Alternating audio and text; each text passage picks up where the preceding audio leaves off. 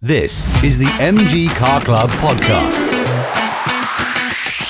On this week's episode, Around the World in an MG Midget, we speak to Roy Lowcock. The MG Car Club podcast.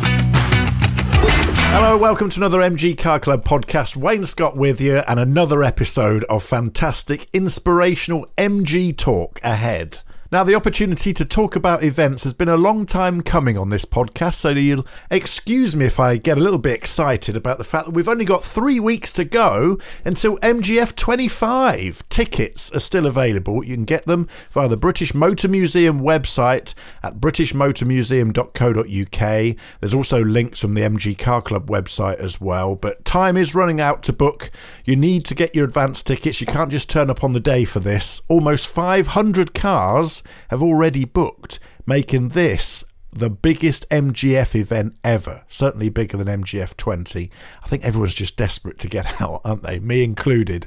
Uh, discounted tickets at a rate of £10 each offers a £4.50 per person reduction on the normal price of going to the British Motor Museum. Not only do you get access to the museum, but of course you get all of those hundreds of MGFs celebrating the 25th anniversary all together in the grounds of the British Motor Museum. I know the team at the MGF Register have worked their little socks off to bring this event to us this year, despite the fact it was cancelled due to COVID in 2020. So it definitely is well deserving of your support. It's just going to be a great day out. Three weeks to go. Get your tickets now. British Motor Museum uk is under the What's On button there. You can buy your tickets online to make sure you have a place at MGF 25. Saturday, the 24th of July, the British Motor Museum at Gaydon.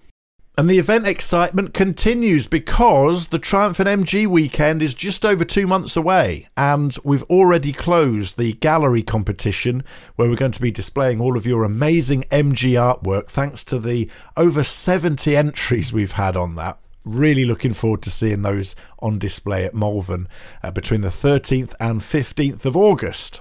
Also, a new feature of the Triumph and MG weekend just announced this week is the addition of the opportunity to look round the Morgan factory. Now, of course, the show is being based at the Three Counties Showground in the shadow of the Malvern Hills. And up there in those hills at Malvern Link is where Morgans are made.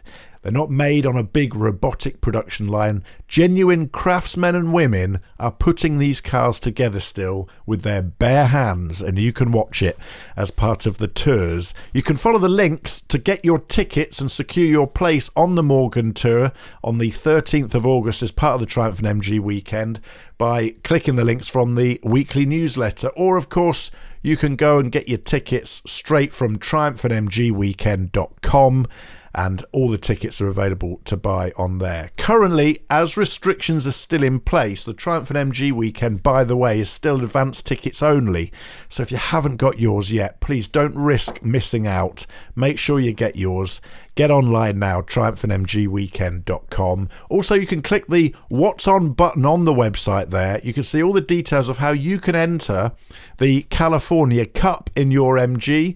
That's the legendary and historic auto test here in the MG Car Club. You can enter the Three Counties Road Run as well. That's open for entries now, all the details online.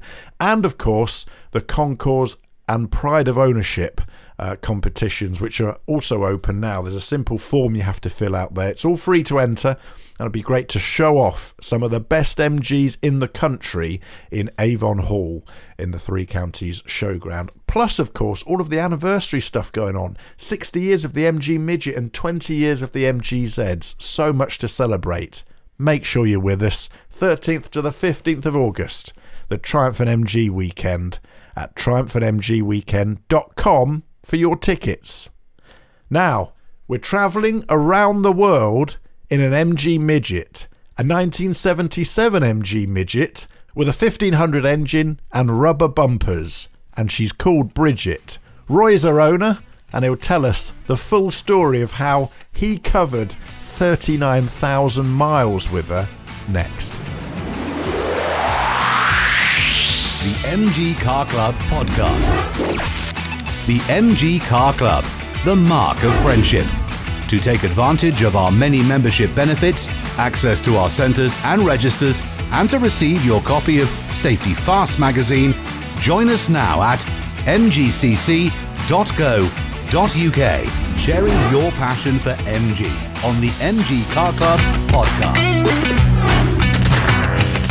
Well, the MG Midget celebrates 60 years this year, and as part of our celebration of that, we're talking to some of you, the MG Midget owners in the MG Car Club. And this is a really inspirational story.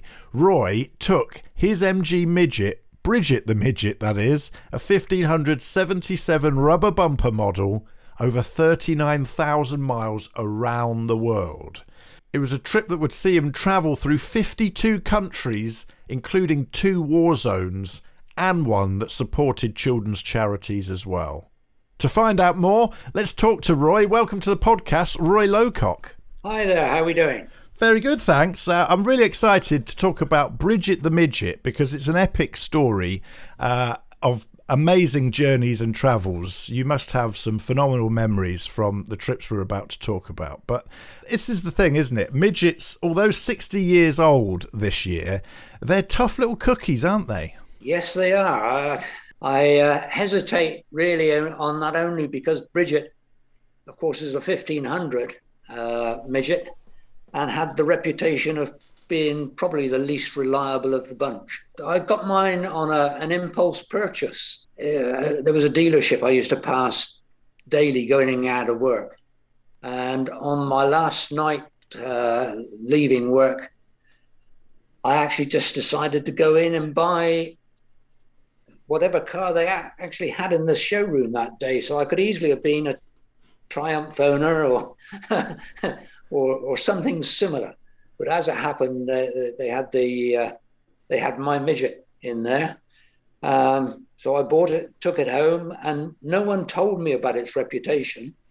Uh, in fact, nobody told me anything about midgets at all. Where did the idea then come from taking this diminutive little sports car? And let's be honest, when we're driving our midgets on daily roads in daily traffic, they are tiny, aren't they? you know, uh, modern cars are so big. It wouldn't be the natural choice for a sort of car that you'd like to drive around the world, but drive it around the world you did. So, where did that idea come from? Was it the usual, uh, you know, sat in the pub on a beer mat job, or was it a lifelong ambition?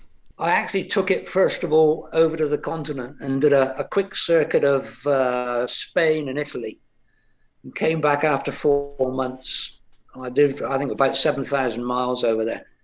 And I just discovered what I consider complete freedom, uh, where I'd wake up in the morning, decide what I was, where I was going to go, if I was going to go anywhere, uh, and then just got in the car and drove.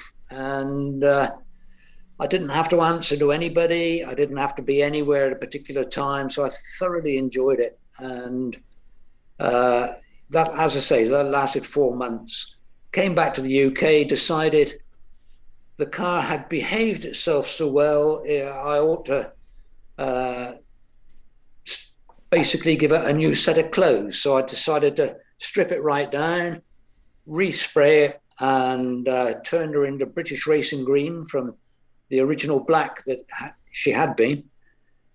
And whilst I was doing that, my neighbour came over one day and uh, asked me the question, What are you going to do now?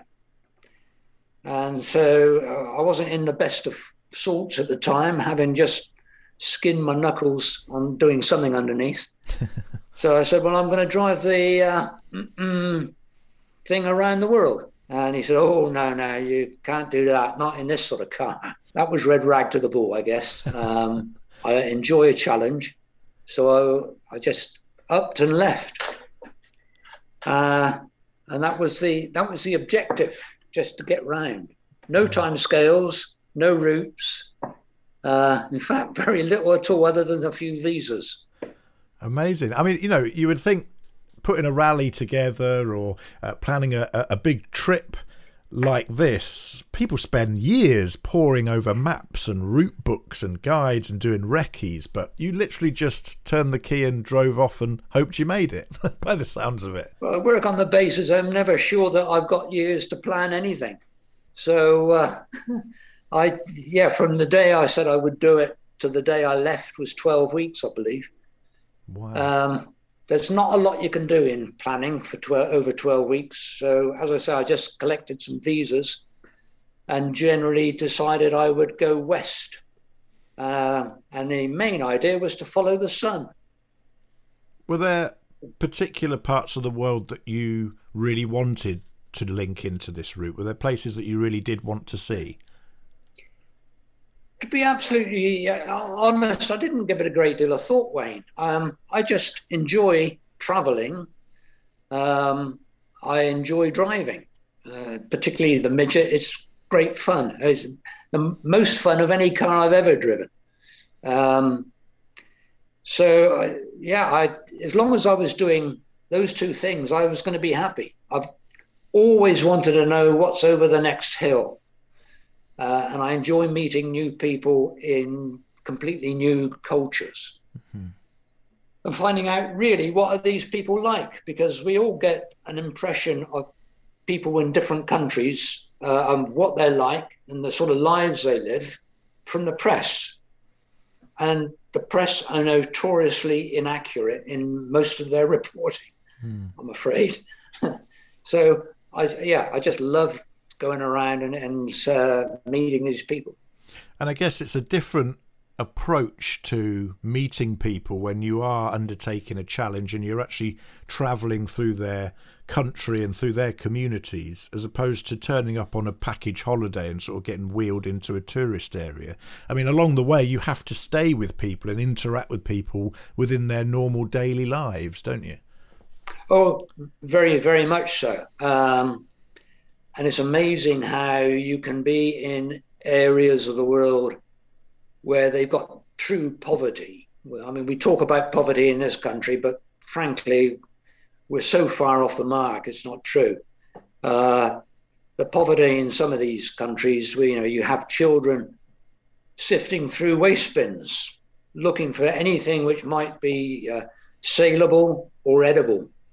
Um, and yet they are charming uh, people to speak with. Uh, they will offer you a drink of a type, you know, even a Coca Cola is an absolute luxury to these people. Uh, and they are very, very quick to offer it to you, uh, even if they haven't got one left for themselves. I, the generosity is amazing. And how was the midget received by some of the people you met along the way? Oh, varying uh, responses. There were uh, a group of ladies in Romania who uh, went absolutely wild when, as I drove down into the town towards them, and I, I, to the point I thought, well, there must be a pop star or something following me. What the hell's this all about? so you, you get that sort of reaction. Uh, uh, and the, the other end of the scale, you get the, the children, which uh, are fantastic and invariably are all over the world. Children would actually come running over to see the car. They wanted to climb in it, of course. They wanted to climb over it, run over it, just touch it. Um, and I was always being asked in India, it's notable. The first question always with the people in India was, What does it cost? really? um, that's usually followed by what is it? You will get then the kids asking, is it a Ferrari? Is it a Lamborghini? So I say yes. um, and uh, yeah, it, the reaction, as I say, is, is just so varied. Were there ever points on the journey where perhaps you were in a war torn area or, or, or somewhere new where you actually felt a little bit vulnerable when you were touring? Um, I'm a weird person uh, when it comes to things like vulnerability. I, uh, so no, I don't generally tend to be uh, swayed by uh, armed people, even when I sensibly should be. So, but I've yes, I, I, mean, there's been two instances really notable ones. Uh, one in Pakistan where having uh, traveled along the Robbers Road, as it's called, which is 400 miles of road or track, uh, just 30 miles from Afghanistan, most of the way. and I arrived in the safe city of Quetta. Well, that's what I was told. Um, uh, the morning I was leaving, 5 a.m., we had incoming mortar fire, small arms fire for about an hour. Um, and in fact, since I, uh, well, yeah, since, since that whole journey, in fact, only uh, four, three, four months ago, uh, on the news, the same hotel that I was in uh, was back in the news, be, having been attacked by uh, one of these suicide bombers, basically from whichever political sphere it is. Mm. So uh, yeah, we uh, you know we had had that sort of experience, and on my more recent uh, track down to South Africa, I went through Syria, which uh, at the beginning of its civil war. But I work on the basis that they're not really interested in me. You know, I just happen to be there and driving around in a funny little car, so they don't see me as a threat. Um, so I just I'm allowed to carry on my way. That's there are parts of the world where I suppose we're used to seeing journalists in protective gear uh, with special permissions from embassies in order to go there and film and, and to be present. Um, were, yeah. were there any parts along the journey where you know you had to take a detour or change the route because just the political situation wouldn't allow you to progress on a certain route? In Syria, we were barred by the army from actually going on the route we, and they turned us around and sent us back for a diversion um, but only after I'd had quite an argument with the, the commanding officer there. Um, but normally, you know, I mean, things like uh, the Pakistan incident, I won't allow terrorists basically to change my mind of what I'm doing. So I work on a basis of no turning back, which is not only when it's people, uh, even with nature. When in Australia, faced with uh, considerable flooding, in the Northern Territories. Uh, the road, main road that I was traveling on was completely washed out. Um, and I ended up having to spend four weeks in a little tiny mining town uh, until they rebuilt the road and it was passable again. Purely on the basis that I didn't want to go back because I'd already been there, and what I wanted to see was forward. so I just wait until I can get through. We've already mentioned that the fact that the midget is small. It doesn't have a lot of packing capacity. So, what did you do on those long stretches where there was the possibility there wouldn't be any supplies for you? How did you carry spares and food, and how did you fit it all in? Well, uh, yeah, on, on, those sort of tours, I just fill the boot with spares, various spares which I think I may or may not need. One or two which you think you won't need, but I put in there just in case because of Sod's law.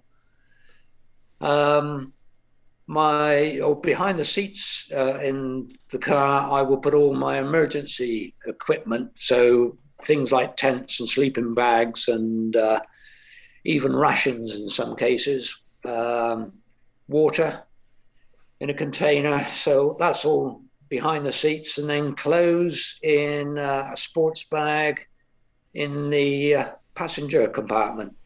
I don't carry passengers. So I find that I can travel reasonably light. It's just a, a, ch- a few changes of underwear and a couple of t-shirts. Some of the terrain would have been quite rough. You know, parts of the world don't have the tarmac to metalled roads that we're used to here in the UK. So, knowing the fact that also you only had 12 weeks to prepare for this, there can't have been a lot of scope for modifying the midget an awful lot. So, what preparations mechanically did you make and what broke along the way? What can we learn about midgets from the test that you've put this one under? you can probably learn that a Land Rover would be better. um, uh, the only modification I did to the car was to put a uh, sump guard on it. Um, I was told by the um, International Rally Organization that uh, I should change the suspension, raise the car higher off the ground, all sorts of things. But um, the sump guard was the only one I actually took to heart. I fitted that. The only problem with that being that it reduced the clearance off the ground by down to about two and a quarter inches. Mm. Um, but uh, that actual modification was worthwhile. It, it, took a great deal of punishment, which otherwise would have, the sump would have taken. Mm-hmm. And you know, we obviously see uh, cars stricken by the roadside, even just here in the UK with electrical items, especially uh, distributor caps and rotor arms and things like that. What was the uh, attrition rate on electrics on the midget? Um, I had very little problems there. Um, I mean, I I would certainly do things like changing the spark plugs uh, every ten thousand miles or so. Uh, but uh, yeah, other parts really no great problem. Uh, the only thing that I regularly had to tend to were the carburetors. Uh, I, I had never mastered the, the, the, the, the way of balancing the damn things, and certainly not with a tube in my ear, which is the recommended manner of doing it, I believe. Mm-hmm. Um, so I found that after sort of eight hours driving, uh, it would start to play up a little bit. It coughed and spluttered. So I parked up, took a walk, came back when it's cooler, and uh, carried on. it's incredible that this little midget took such punishment in in almost standard trim as well. You know, it's a real accolade for the car that it uh, it did this. Um, you know, and, and ironic, I suppose, as well, that here we are in the UK, we have big debates in the classic car world at the moment over the quality of petrol, E5, E10, all that kind of stuff. I mean, presumably you just had to fill up with whatever the heck you could find. Half of it probably made up of animal urine and slurry, probably as well. well, yeah, it certainly did vary. Um, I did carry with me a special filter that I'd got from the States, which claimed uh, it would filter out anything, including water, um, which I did test before I left. And sure enough, you could actually, if you just poured water straight into the filter, it just stayed there.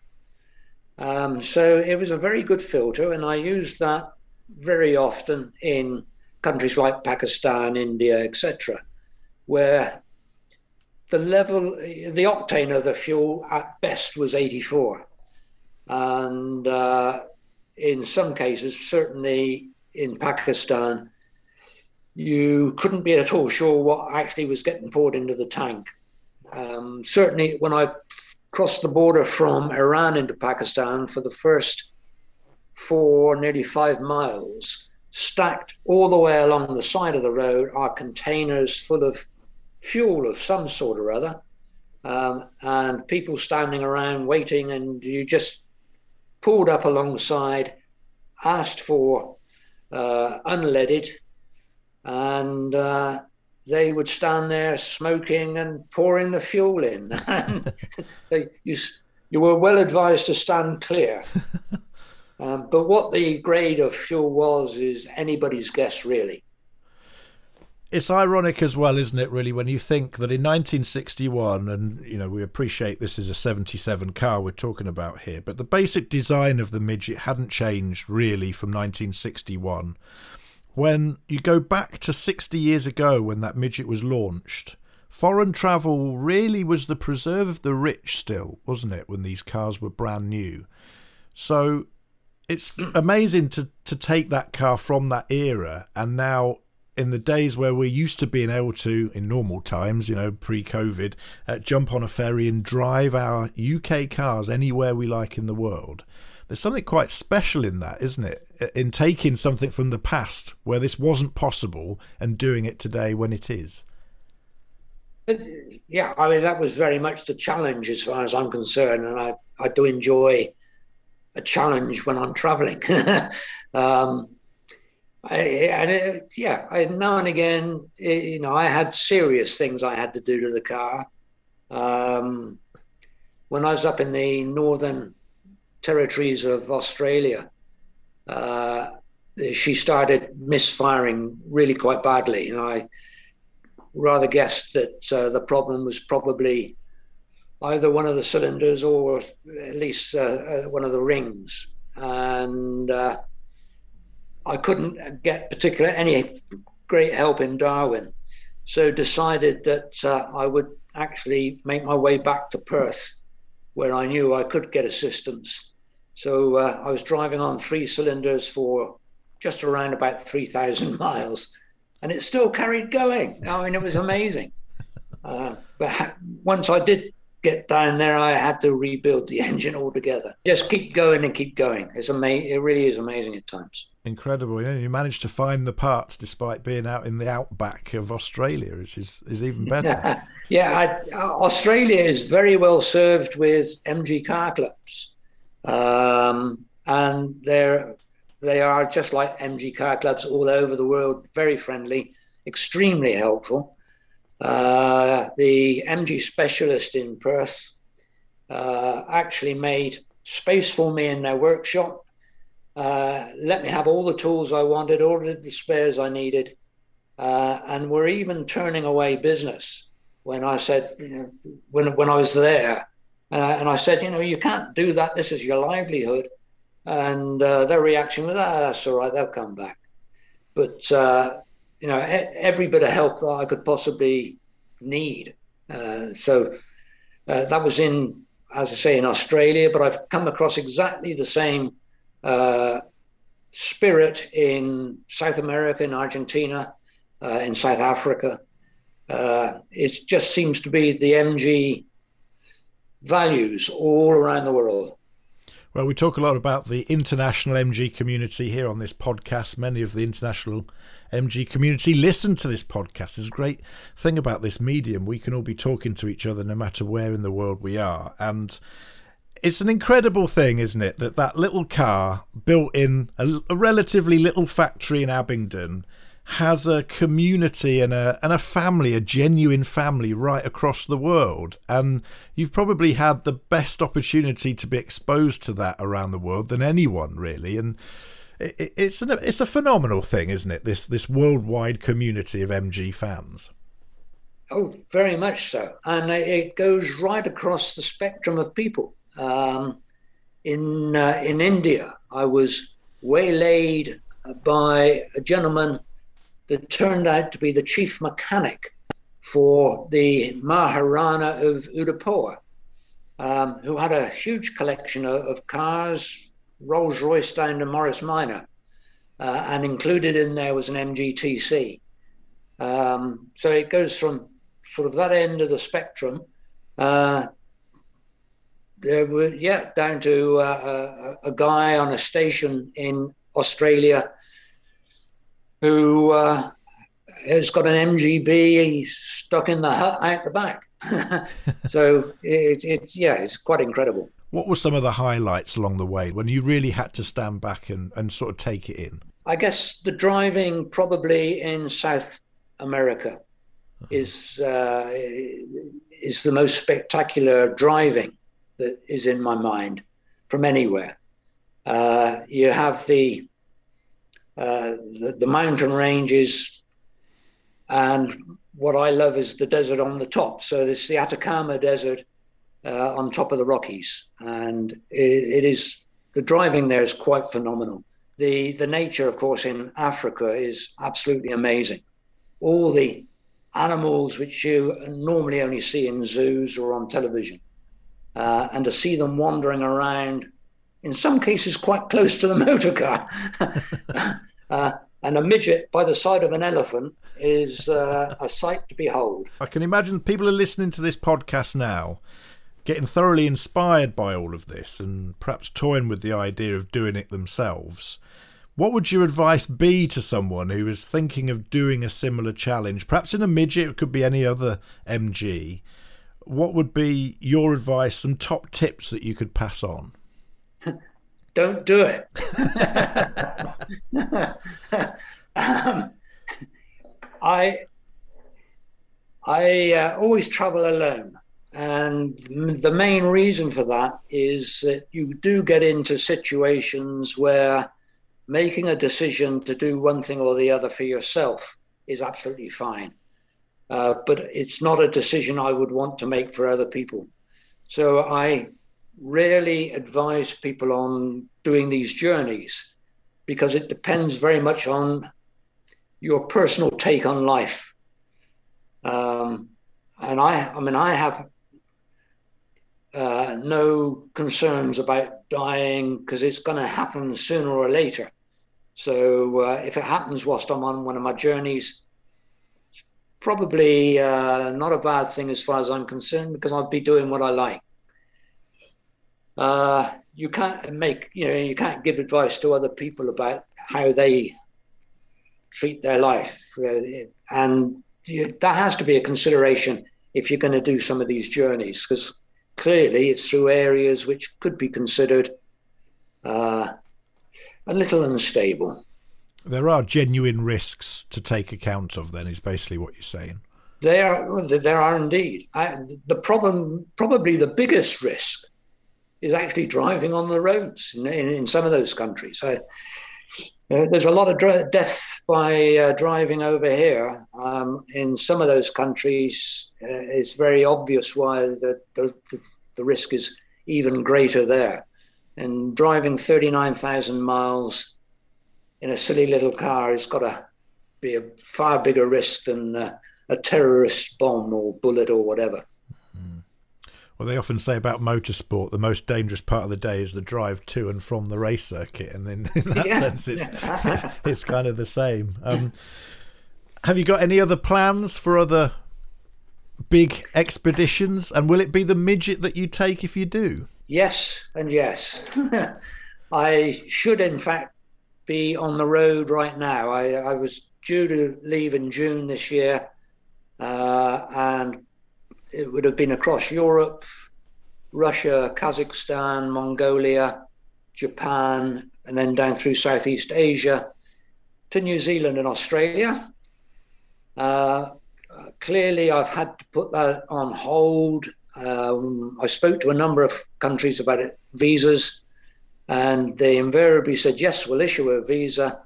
However, uh, we can't guarantee you'll be allowed in the country.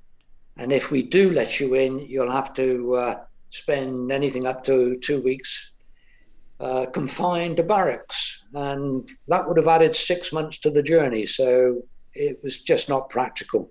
So that has now been postponed to June next year uh, and certainly that will be in the midget.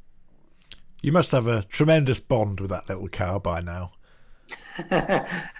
it, only at times. but uh, yeah, I, it's uh, what it's achieved is is pretty amazing. Uh, I think she's done around about 200, 220,000 miles now. So asking her to do a lot more would be uh, wouldn't be good for it. So we'll make this a retirement uh, run. Mm-hmm. Well, if you want to see more pictures and learn more about Bridget the Midget's amazing journeys, some of the sights it's seen, uh, actually, Roy has a website. You can find it at bridgetthemidget.co.uk. And of course, you can find the articles in Safety Fast magazine and via the website at mgcc.co.uk and our Safety Fast digital archive there. So, uh, lots of ways to read more of the stories behind Bridget the Midget as we celebrate 60 years of the MG Midget here in the MG Car Club. And Roy, you've taken on an even bigger challenge, haven't you now? Because uh, you are currently interim general manager of the MG Car Club. How's it going? I think it's a far riskier uh, business than driving around the world, quite frankly. um, but it's going very well. I'm getting fantastic support from the people here at Kimber House. Uh, so I, you know, they're, they're making it as easy as uh, they could for me. You can get in touch with us here at the MG Car Club. If you're not a member of the club, you can do that really easily. You can join online, and that gives you our monthly magazine plus all of the other membership benefits, and you get to talk to Roy on the other end of the phone. There's a whole team there at Kimber House that can help you with your MG, no matter what era of MG you're passionate about. Find out more at mgcc.com mgpodcast.co.uk, or of course, continue to listen to this podcast via mgpodcast.uk and subscribe to get new episodes delivered to you automatically. Uh, but for now, uh, best of luck with being the general manager of the MG Car Club, Roy, and best of luck on hopefully getting your midget out there for its retirement tour in 2022. And thanks for joining us. Thanks so much indeed, Wayne, and thanks to all my friends around the world. Subscribe to receive new episodes of the MG Car Club podcast at mgpodcast.uk.